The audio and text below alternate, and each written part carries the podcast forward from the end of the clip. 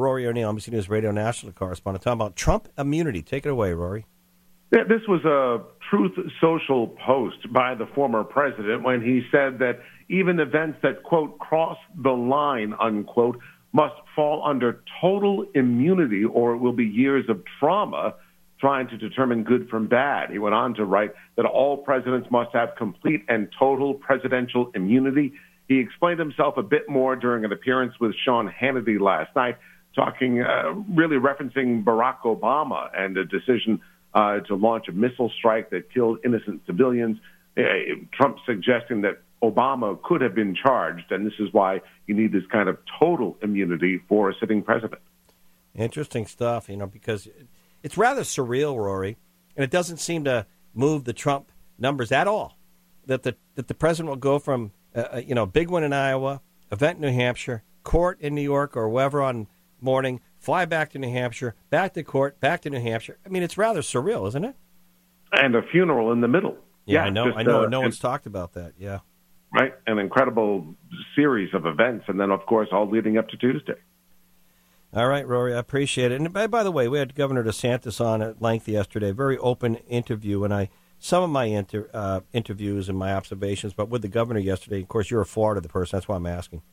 Sure. Is why didn't Ron DeSantis resonate better in the early, especially New Hampshire, because you think it would be made for him. Florida is a great record and what I hear from my analysts, and some of them are very good here, is overmanaged, uncomfortable to start, some campaign strategic mistakes. Not necessarily, but you know the candidate pays the price for that um, because he right. when you meet him in person, people say, "Wow, he's very impressive, great family, sharp, young, served in the military, the only one." A lot of stuff going on in the world, done a great job in Florida. You would think on a paper that would resonate differently and better here, but it doesn't seem to be cutting through in terms of what we're seeing on Tuesday here. I think uh, you mentioned the word that I think is the most important: young. Uh, I think he needs a bit more seasoning. I think you know he's but, he's 45 years old. We got a long way to go with Ron then, DeSantis being in the public eye. But you, know, it's funny. Then you hear younger voters saying, "All these guys running, well, a couple of them are too old." Well, right, yeah. Well, but he could be 57 and do this in 12 years, and you know, then you could say, "All right, now he's softened a bit. He's got a bit more age under his belt and, and is a bit more comfortable talking with people and these approaches and getting on the national stage. Obviously, that this was his first time on the national stage. I think he just needed a bit more seasoning. And you know Rory? One more minute with you. Over the years, I've seen it. I think sometimes candidates who run from big states, populated states, um, you know, like like when Doug Burgum came out of North Dakota here, laid mm-hmm. back, laid back. It was almost like he was coming off the J Dog the the show Yellowstone. Had the ranch jacket on, no handlers, laid back in the studio. Um, and then over the years, I've seen like John McCain was you know was a U.S. senator when he ran up here, didn't have the entourage. George W. Bush comes in. He's got the Texas Rangers. He's got protection, big state of Texas, and he, he kind of gets you know he took it on the chin here. McCain clocked him on the primary because I think he was just over you know smothered uh, Phil Gramm out of Texas. I could go on. Right. Uh, sometimes the big states they kind of get a, a, a, and DeSantis was so hot after his election victory, coattails, the number one draft choice for Republicans going into 2020, 24. Probably all the strategists and the analysts around him probably didn't know what hit him. I, I can't really disagree there. I think that he was so insulated by this operation that he has out of Tallahassee that uh, was limiting his media exposure just to friendly uh, outlets. Uh, you know, he changed that tactic probably in the past six weeks or so, but may have been too little too late. All right, Rory, thanks for the extended time. Thanks, Jack. Have a good weekend. Good morning, New Hampshire, powered by Sig Sauer. Now, back to Jack Heath on the Pulse of New Hampshire.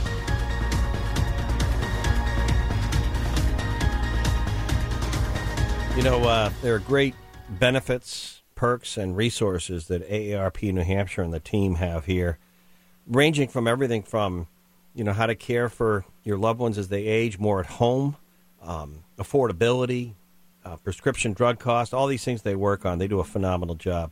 But we have the primary on Tuesday. They know it's a big deal. They're trying to make it, you know, more accessible, easier, and more informed for all of us. And I'm going to let Christina Fitzpatrick. Usually, I kind of, you know, have a bunch of questions. I just want you to kind of run in, run through what your team's doing, where what resources are there and all the stuff you put together because it really is helpful.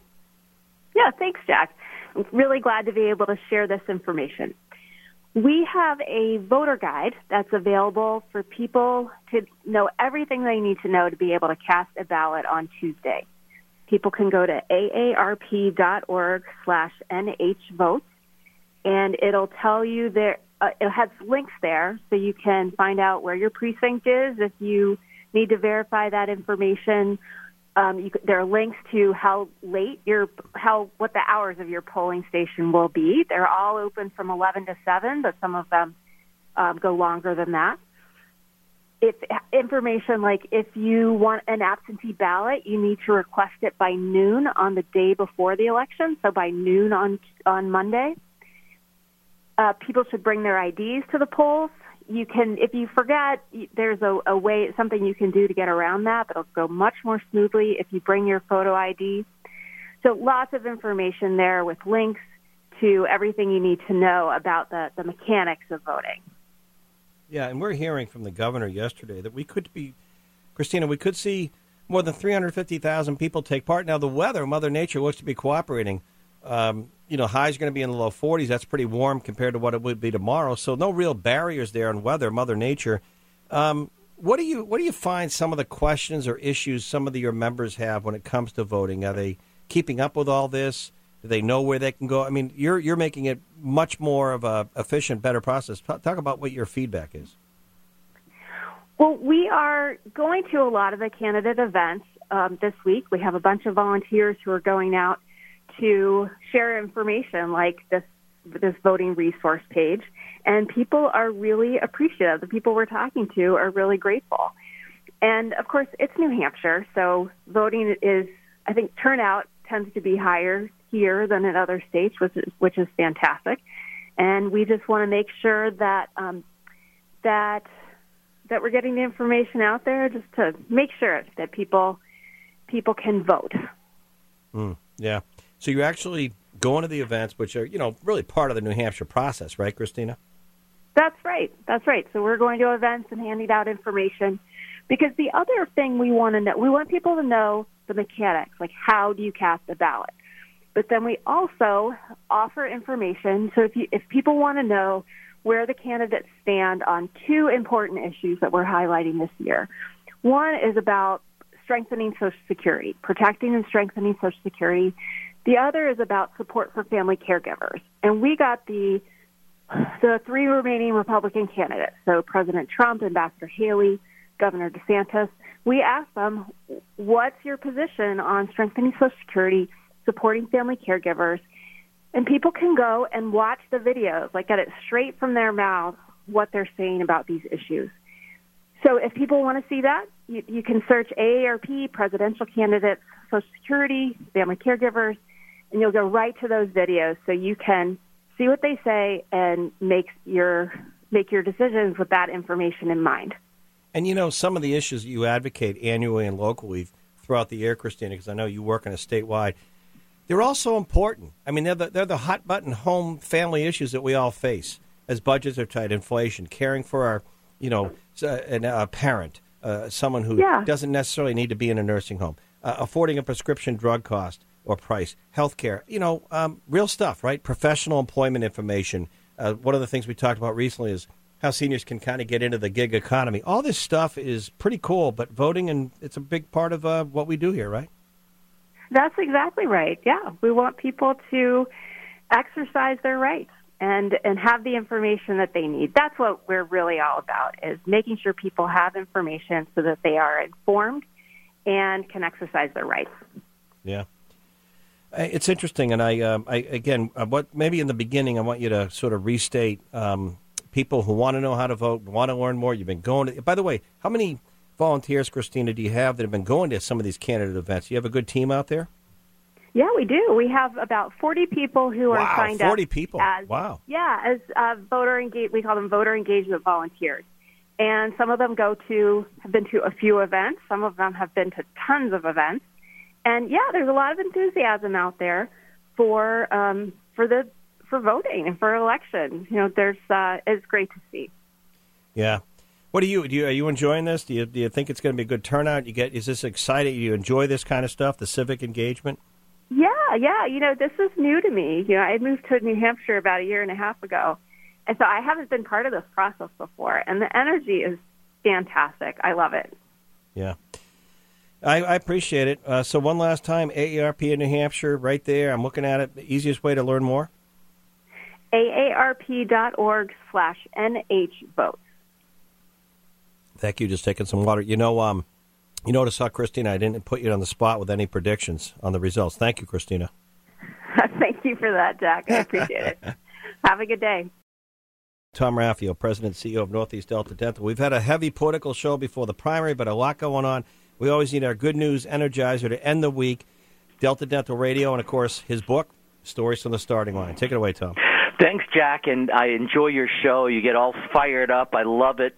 So uh, on the on the fun stuff, uh, tomorrow morning at 10 a.m. at Gould Hill Farm, we have a snowshoe race. It's called Snow or No We Go. So if there's not enough snow, but I think there is, um, you wear snowshoes, and if not, you put spikes on your sneakers and you run. And on Sunday, it's the Northeast Delta Dental Boston Prep 16 miler in Derry. Um, a lot of people that are doing Boston, believe it or not, you've got to start some really significant training. This is this is a quintessential training run. So it's a 16 miler and a five miler. And guess which one? Which of the two distances do you think I'm doing, Jack? I go I go a little bit shorter, but maybe I'm wrong. Yeah, you're correct because I'm just hoping doing the five miler that I'll finish ahead of the elite athletes who are doing uh, the 16 milers, some of whom can run twice as fast as me, or maybe even three times as fast. So that's what's going on on the on the fun stuff. And while I while I just have the, if you will, the the forum, I just want to thank you for the mental health forum that you put on Wednesday.